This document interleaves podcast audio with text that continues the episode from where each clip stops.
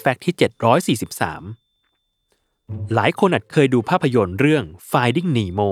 ผลงานแอนิเมชันระดับตำนานจากพิกซาเมื่อปี 2546 ที่ได้รับความนิยมจากแฟนภาพยนตร์เป็นอย่างมาก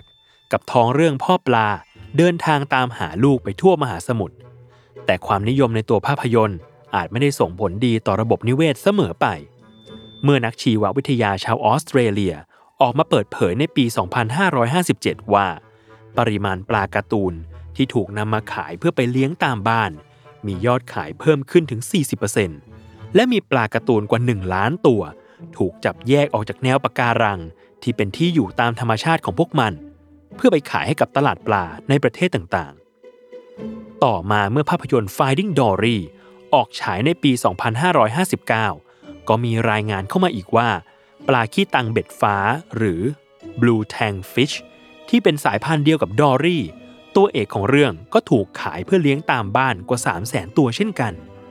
อย่างไรก็ตาม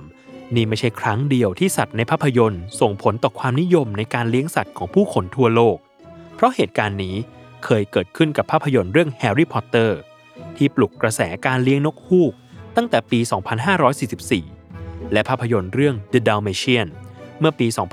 2504 ที่ผู้ชมสมัยนั้น ก็หันมาเลี้ยงเจ้าสุนัขลายจุดกันเต็มบ้านเต็มเมือง